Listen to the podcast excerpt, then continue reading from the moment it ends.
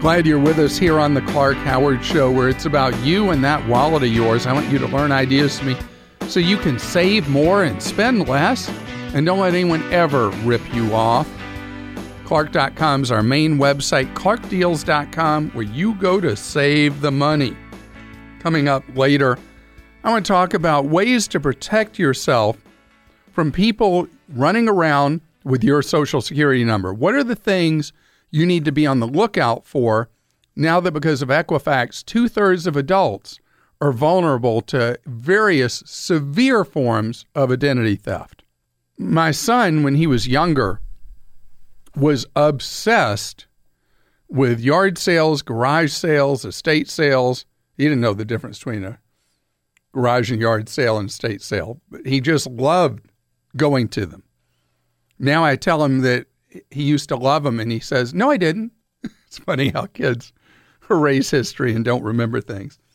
But anyway, it's an industry that is one that is still very much in the analog era when you think about estate sales, when let's say a family house has to be sold because an elderly relative has passed away or whatever the circumstance, and you're trying to sell the items in that house, your market is somewhat limited.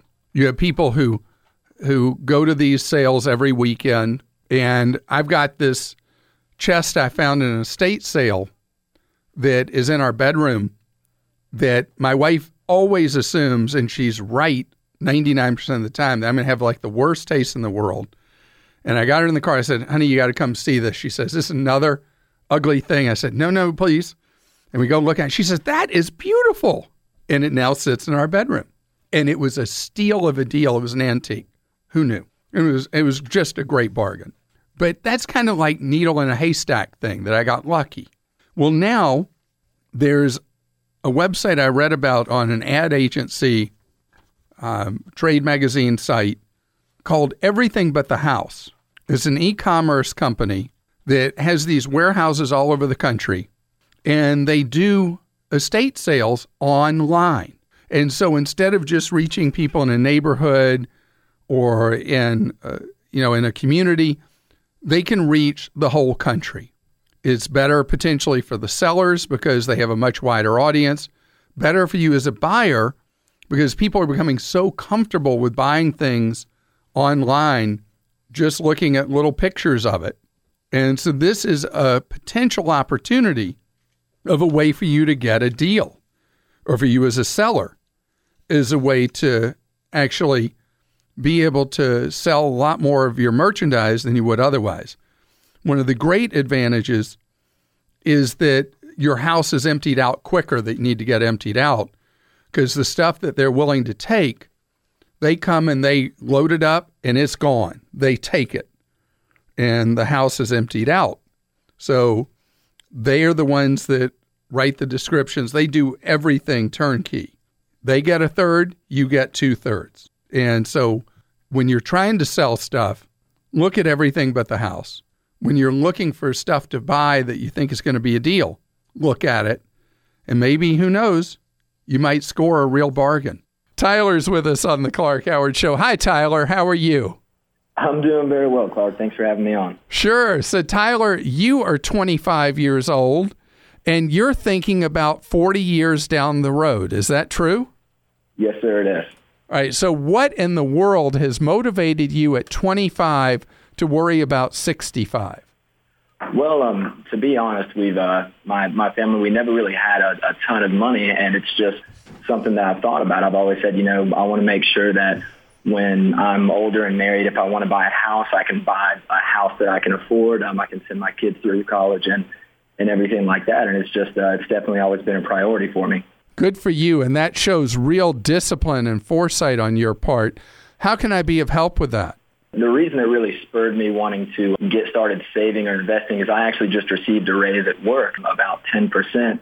And I said, okay, I'm, I'm able to save a little bit of money right now, um, but I'd really like to start investing for my retirement, which is something that I, I haven't done before. So I feel like I'm kind of split between two paths. Path A, going and saving in a 401k or an IRA or something of that nature, or route B and paying down some of my debt. Um, right now, I have about twenty five thousand in student loan debt, and that's the only thing that I really have. So I'm, I'm kind of torn on what I want to do, um, prioritizing, you know, how I want to set myself up. So let's talk about the student loan debt. Are your student loans federal? Yes, sir, they are. And are they carrying an average interest rate of around 4%, 5 6 Do you know what they're at? They vary. Um, the lowest is about 3%, and the highest is about 6.5. Right. So the 6.5 would be a priority for you to pay on. If you treated it as a pyramid of priorities, you would pay minimums on your lower federal student loans and throw as much money as you can at that 6.5. Okay. So when you ask me, how do you decide between the two, paying aggressively on the 25K in student loans or saving for retirement? There is not an automatic right answer. So let's talk about your employer's 401k plan. Do they offer any form of match? They do. They'll do up to 2%. So that's the maximum that I could get uh, of what I contribute to my 401k. So if you put in 2%, they match it dollar for dollar another 2%? Uh, they'll do 50%. I'm sorry. It's 50% up to a 2% maximum. Okay. So I'm trying to follow that. So if you put in four, they'll put in two? Correct. And then if oh, I great. put in 10, they'll put in two. Okay. So I would say if you will put in 8% of your pay into the 401k and pick up their 2% match, you'll be saving effectively 10% of your pay. Mm-hmm. And then whatever excess you have, you do that priority I talked about with the federal student loans. Minimum Okay. against everything else, as much money from this raise and otherwise you can throw towards the 6.5% loan. And when you wipe that one out, you go to your next highest loan and you put your emphasis on that. Okay. Great. So you don't want to do one to the exclusion of the other, Right. particularly with a 6% interest rate. That's a pretty high rate. So paying on the student loans is important, but picking up the free money from your employer and staying on track for retirement is important also. And it, do you have a Roth 401k option where you work or only a traditional 401k? Only a traditional. Well, it'd be better if you had the Roth, but at least do the traditional and do that 8%. Mike is with us on the Clark Howard Show. Hi, Mike. Clark. How are you? Everything's great. I appreciate it. How can I be of service to you, Well, Mike? Clark, um, my term life is running out, and I don't think I'm going to be, uh, you know, be able to afford whole. So I was looking into thinking about burial insurance, just to at least cover that for right now. And I just I see all these ads, and I just I don't know anything about what to look for and what they offer. So you're worried that there won't be any money to take care of you after you pass away, and that's why you're looking for a small policy for Yeah, a that? small policy. I, what I'm going to do is figure, figure out money that I would spend on trying to buy whole insurance, just kind of put it into an annuity or something, rather than just pay for life insurance. But I want to get burial policy because we know we just had a death in the family last year, and uh, they were unprepared. So I want to make well, sure. I'm sorry about your loss, and I'm sorry that they didn't have the finances. Let's talk about alternatives to you. First of all, I want to go to something very basic. Are you going to do a burial or cremation, Uh, I'm going to. Be, I'm a vet. I want to get buried in a national cemetery. which is free? Yeah, So you're worried about the expense of just the, the, the just the the flat. You know, the ten grand basically would it cost to bury somebody. Seems like. Well, but you said uh, you would be free anyway because you'd be buried in a military cemetery. Yeah, but as far as the uh, all the preparing the body in a casket, all that stuff, doesn't that uh, that's a couple? well, it doesn't have to be expensive. I want to get to the core here about uh, instead of it being something that you look at as a mountain that has to be dealt with possibly with insurance, getting it to a very reasonable cost that wouldn't be a burden or an issue for mm-hmm. family. One thing I want you to know about all over the country, there are co-ops that you can join and they're usually you pay like 20 30 40 dollars maybe 50 for a lifetime membership mm-hmm. and they get you really really inexpensive funeral services Oh, okay. and I mean really inexpensive. So of course, with the burial being handled by by one of the veteran cemeteries, then for you we're talking tiny money, mm-hmm. And there's a website you can go to called funerals.org. Funerals, I'm writing it down. Funerals.org. Okay. And you'll be able to see if there is one near you you could join. And then you take that worry out of your mind. okay. But the purpose of insurance should be to provide for family or survivors. Are there people who are going to depend on you financially that you should anyway have life insurance? Okay. Are there? Uh, yeah, well, just my wife. The kids are all grown, and there's no problem there. So I would say getting another term life insurance policy, if you're healthy to do that, would be the best idea. Well, I'm 61. I've got high blood pressure. That's about the scope of the problems I have. So if that's all you got, then you may well they with the high blood pressure they may charge a little more, but term is so cheap mm-hmm. that having a term policy for your wife would be something I think would still be useful. Okay. On the issue of an annuity, were you career military? No. I Okay. did 12 years. And do you have a pension from anywhere you worked? No, I'm still working. You're still working. Mm-hmm. Okay, so do they have a 401k where you yeah, are? I have a 401k and I have stock, and they do have a small life insurance policy. All right. So if you can't medically underwrite, you know, if they say with your high blood pressure, we're not going to write a policy for you, the one from work ought to be something that you could provide to your wife Right. and may well be enough for you to have. Now she wants to be cremated, so definitely she wants to. You know, she doesn't want to be uh, buried. So then the funerals, the funeral site I talked about can save a fortune for her too. Okay. And you're not looking at big money at all Okay. through great. one of them. So you mentioned annuity. Yeah. Now you know that we don't allow cussing on our show, Uh huh. and annuities are a cuss word on this Okay. show. All right. Be careful with those. What should I look into? Do you think? Well, that's why I was asking if you're doing the 401k where you work, that's where you should principally put putting your energies. Okay. Max it out. Max out that, be well diversified, and at the time you retire, call me and we'll talk about what you should do with the money that you built up in that 401k. Jason joins us on the Clark Howard Show. Hi, Jason. Hello, Clark. How are you? Great. Thank you, Jason. How can I be of service to you? Well, I wanted to get your thoughts on an idea I had for savings, long-term savings, where I basically withdraw from my home equity line, which is very, very low rate, 1.9, and put it into savings and then pay back the loan, you know, to my retirement savings and then pay the loan back. So let me see if I understand. You pay 1.9%. What are you going to earn on it? I don't know. I was hoping it would be more than 1.9, but my problem is I struggle to save large amounts. So forcing myself to pay that loan back, but putting in $15,000 into my savings and let that, you know, my retirement savings, letting that grow and then forcing myself to pay the loan back.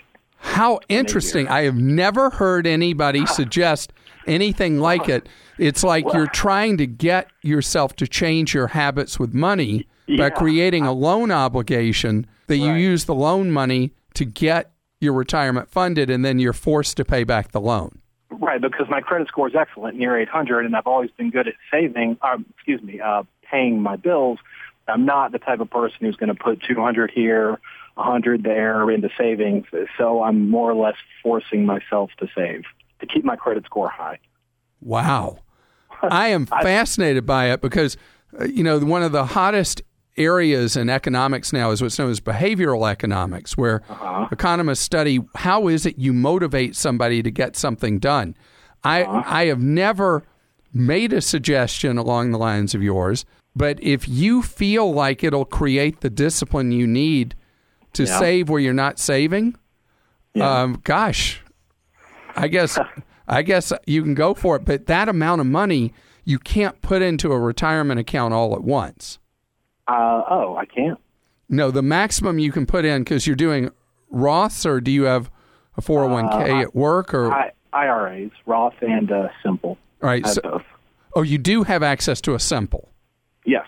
self-employed. Uh, yes. Do you have any employees? No. No. It's a family business. All right, but you're the only employee. Uh, yes. Yep.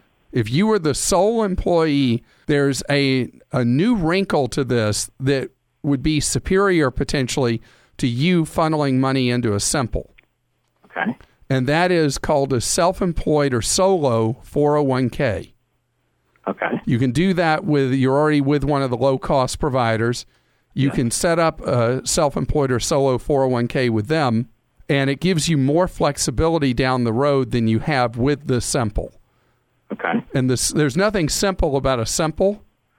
The rules are crazy, so the name is a lie. For people who aren't aware, a simple is a specialized plan for small businesses to save for retirement. And with no employees other than yourself, talk to, uh, you're with Fidelity, Uh, uh, yes, sir. talk to Fidelity about doing the self employed 401k. Okay. Don't get into any of the stuff with them about how you're going to funnel money into it from borrowing No. from the uh, home equity line. Right. Right. Right. But the home equity line interest low rate you have is subject to change when interest rates rise that the Federal Reserve controls. Yeah. So you'll have to be prepared that the hurt could get a little higher down the road, which will give you more motivation to get that paid off. Yeah. Well, it was locked in for a year, guaranteed rate. So I Okay. a year to pay it back. Great. Well, with the self employed 401k, you're able to put a significant amount of money aside. Okay. And I would look at that as where you would fund this money. And what an interesting idea. I have never, I can't ever remember a prior situation where I've said, yeah, sounds like a good idea for you to borrow against your home to fund a retirement account. But in your circumstance, with your reasons for doing it, let's go for it. And I can say let's because you're the one who's going to have to pay it back, not me.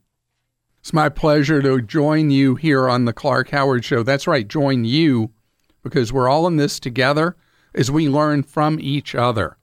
I hope you learn ideas from me so that you can keep more of what you make. Clark.com is our main website. And you want to follow me on Facebook? Easy. Facebook.com slash Clark Howard. Also, something that's become easy. Unfortunately, because of the massive Equifax data breach, am I going to be talking about that the rest of my days? Two thirds of American adults, approximately, have all their key information out there where a criminal can have a field day.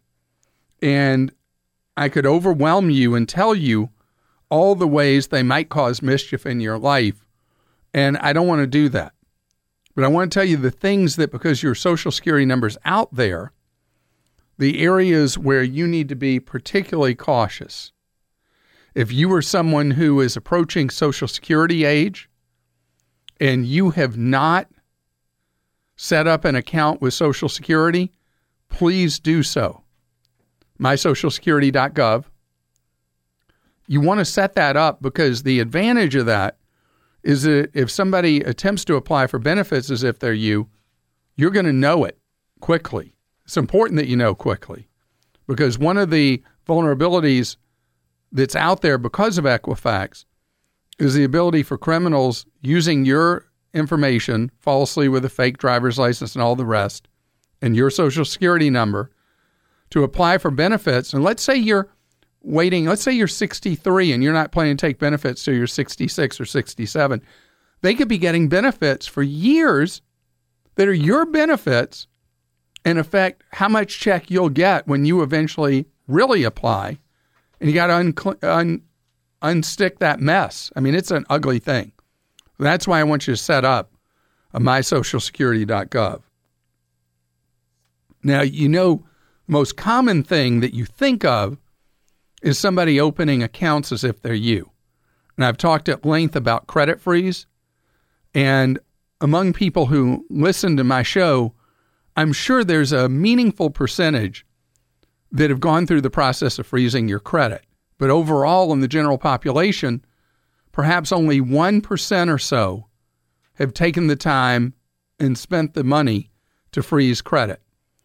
But until you freeze your credit, you're really, really vulnerable. But you know, before you freeze your credit, I want you to go to Credit Karma or Credit Sesame or both and set up free monitoring of what's going on in your life, be able to see what's going on with your credit and credit scores and all the rest.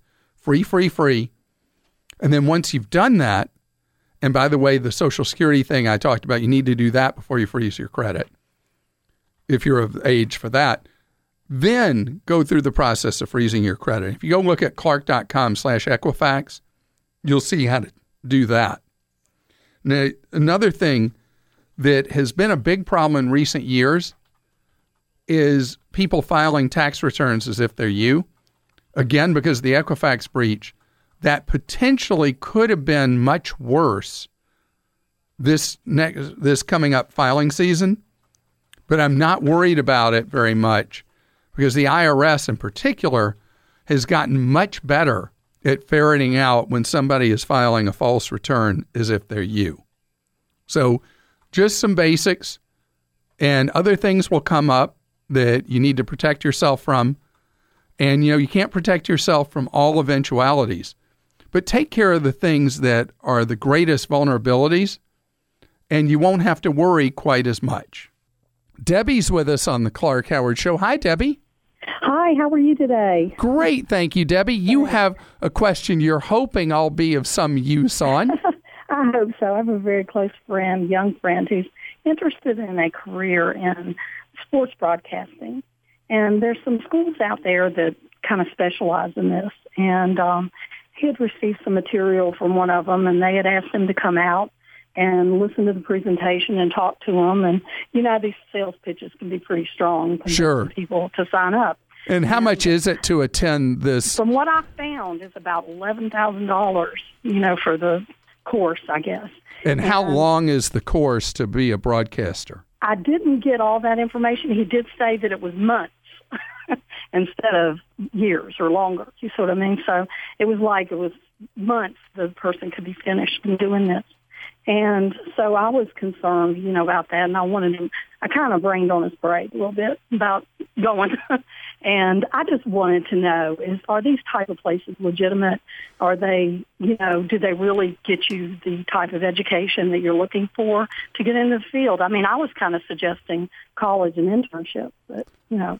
Debbie, that's because you're really, really smart and experienced. Because yeah. I am not a fan of these uh, let's call them linear programs where you go for usually a, number of months and then at that point there you are you're ready to go be a broadcaster i'll tell you that sports broadcasting is extremely popular among students now that are getting journalism or communications or broadcasting degrees mm-hmm. and there are far more people looking for jobs in that then there are actually jobs available. Right. Okay. And so I think that it's better to go to a traditional four year college. Okay. Get a broadcasting degree and then try to start getting internships as a sophomore. Don't wait. Okay. And, you know, it's not one of those fields that I think just jumping right in and like, it's like trying to have an instant breakfast. Yes, I understand. So I, I don't advise that. This is one that requires a extremely well balanced diet, which normally I would not have because you're going to get your core courses, you're going to get a full education, you get the bachelor's degree, and let's say it doesn't pan out getting a job as a sports broadcaster, so many other doors open simply by having the bachelor's degree. Right.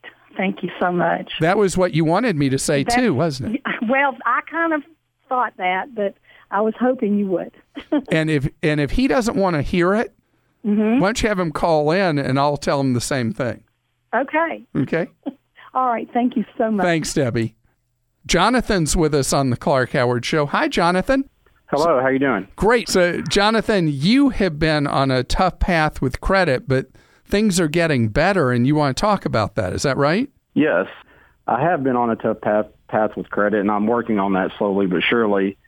But I recently had something happen that has put me in the position of needing a new house. I've gained custody of my kids from my first marriage, and I went from having one kid in the house to having two, and we do not have enough room. So at this point in time, I was not really wanting to buy a house because I was taking care of other things, but the need has arose and we've kind of lived with it for about a year and a half and it just it's too much and we really need a bigger house so we decided that we were going to at least investigate whether it was the right thing to do or whether we could do it with our current situation. So tell me, please, if you could, do you know what your current credit score is?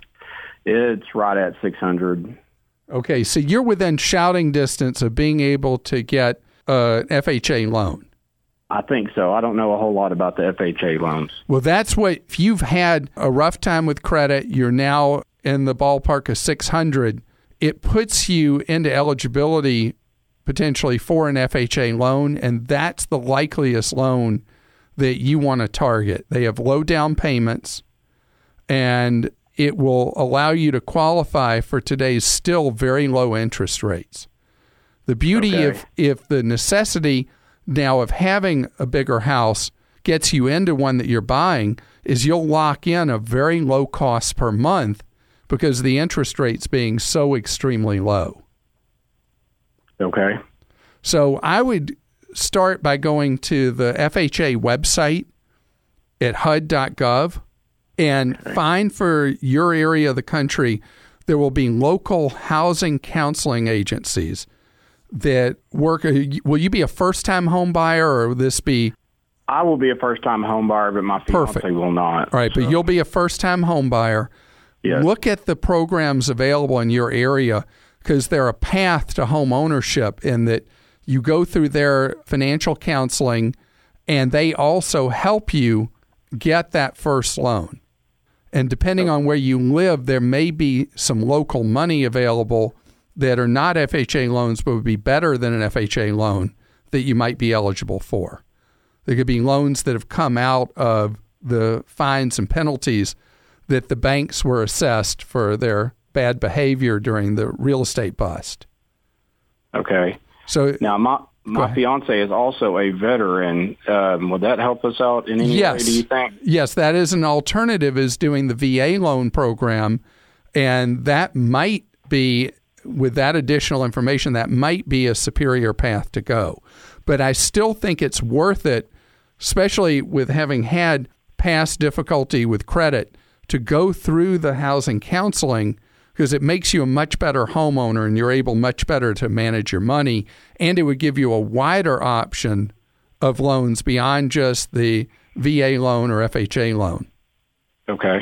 And so you go to HUD.gov and then go to the FHA section. And do you have any unpaid debts that are in charge off status right now? Uh, yes, I have medical debt and I have a little bit of student loan debt. All right. So that stuff may spoil, may create difficulty for you in being able to borrow. Are you a Credit Karma person yet? Do you know about Credit Karma? No, I do not.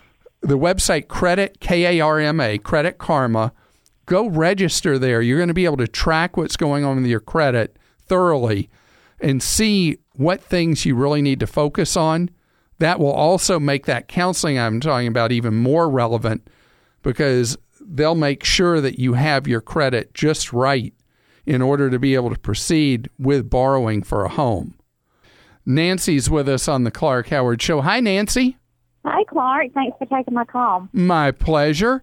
You have a question that used to be very common, but not at all recently. What are you thinking of doing? Well, I have about 47,000 unused miles, and I would really rather have the cash, but I did a little uh, online research, and it says that those brokers are not a good idea. It's like opening a can of worms. That is true. You know, it was a very, very common trade years ago that people would sell their frequent flyer miles, and there were these shady brokers because it was not allowed under the terms of frequent flyer programs. So they kind of operated in a gray zone that would be the match game of your miles with somebody who wants to fly somewhere cheaper, and they would get a cut and you would get the rest. But now that the airlines have merged down to just three full fare airlines, American, United, and Delta all are very sophisticated with their computer systems for their frequent flyer programs. And they specifically look for activity involved with people uh, selling their frequent flyer miles. If you were to do it with a friend or a family member, where you gave them miles and they in turn did something nice for you, that's okay. But going through the brokers, I think you're asking for trouble. Well, I've looked at the um, what I can redeem them for. I have redeemed them for a hotel, and that was very easy. But they make it so difficult with getting flights because they require so many. And I think there are levels of like if flights are available or not so available or difficult, then they take even more miles. So I was looking at you know, merchandise or whatever that I can redeem. And I'd really rather have a Visa gift card or something like that. But the gift cards that they list are pretty much for theme parks and stuff. Yeah. So the the redemptions are by far the most valuable for air flights. But the beef with the airlines has been, particularly with the full fare airlines, is that the redemptions are so extremely difficult that it has become a very hard thing for you to turn those into any real value, even for yourself. I know. So I guess I should just save it and upgrade for upgrade to first class, or use it for cars or hotels or something. I would use it for upgrades to first class, probably not the hotels or cars. Okay. That would be the best use, but I'm I'm not excited by you getting into that world of selling those points because the airline figures it out, it's really bad for everybody involved. This episode is brought to you by Progressive Insurance. Hey, listeners, whether you love true crime or comedies, celebrity interviews, news, or even motivational speakers, you call the shots on what's in your podcast queue, right? And guess what? Now you can call the shots on your auto insurance too. Enter the Name Your Price tool from Progressive. The Name Your Price tool puts you in charge of your auto insurance by working just the way it sounds. You tell Progressive how much you want to pay for car insurance. Then they'll show you a variety of coverages that fit within your budget, giving you options. Now, that's something you'll want to press play on. It's easy to start a quote, and you'll be able to choose the best option for you fast. It's just one of the many ways you can save with Progressive Insurance. Quote today at progressive.com to try the Name Your Price tool for yourself and join over 28 million drivers who trust Progressive. Progressive Casualty Insurance Company and Affiliates. Price and coverage match limited by state law. Follow me at facebook.com slash Clark Howard. Our web address, clark.com. When you got a question for me, go clark.com slash ask. Sue is with us on the Clark Howard Show. Hi, Sue. Hey, thanks for taking my call. I do appreciate it. Sue, uh, you're getting question. a call that I am so glad you're sharing with your fellow listener. Oh, okay. Well, the last few days, we've had calls, don't know who they're from, but they're very broken English, telling us we have a virus on our computer. And we, we've had a little trouble with it, but we've also gone local and had them fix it. But is this some kind of a scam? I just don't understand how they can tell me. That does not compute. Yeah, it's 100% a scam, Sue, and it's okay. an ugly one. What oh. they do is they are clairvoyant. They are predicting the future. They have the best crystal ball ever. because if you let them con you, what they do is they ask you to go to your computer and give them certain identifying uh, string of code numbers that they'll ask for. Uh-huh. And when you give them those, they will be able remotely from anywhere in the world to seize your computer and then put the very virus on it that they told you you had. Oh, my goodness. And so then they're able to uh, either use that as a way to uh, surreptitiously get uh, login information on bank accounts or whatever, or just go straight for the jugular and shut your computer down cold and then tell you you have to pay them a ransom to get it back. It can take either form. Yeah, I, I sort of figured that that's what it was. We actually hung up on them, um, but that but we keep getting the calls. Uh, yeah, they, because all they need is they need one time for you to say, "Well, yeah, the computer has been acting funny," and yeah. you give them control, and then nothing funny happens from there. Oh my goodness! So anytime, and say, I'm so glad you called because these phone calls are happening all over America, and it's just so important that people be aware that if they get one of those calls, the people at the other end need to hear Mr. Buzz. You familiar yeah. with my friend Mr. Buzz? Uh, That's the dial tone where you hang Oh. up the phone. yes, okay. so you did just the right thing. And you also did a better thing by warning many other people. You get that call, you click that call off. You're listening to The Clark Howard Show. I want you to know that I appreciate so much that you've just tuned into our podcast, that you had faith in the information and advice you get. You want more information from us? One of the best ways to get Clark Smart is with our free newsletters Clark Daily, Clark Deals, and Travel Escape. Sign up now. You'll be able to unsubscribe at any time if you think I'm wasting your time. Go to clark.com slash newsletters.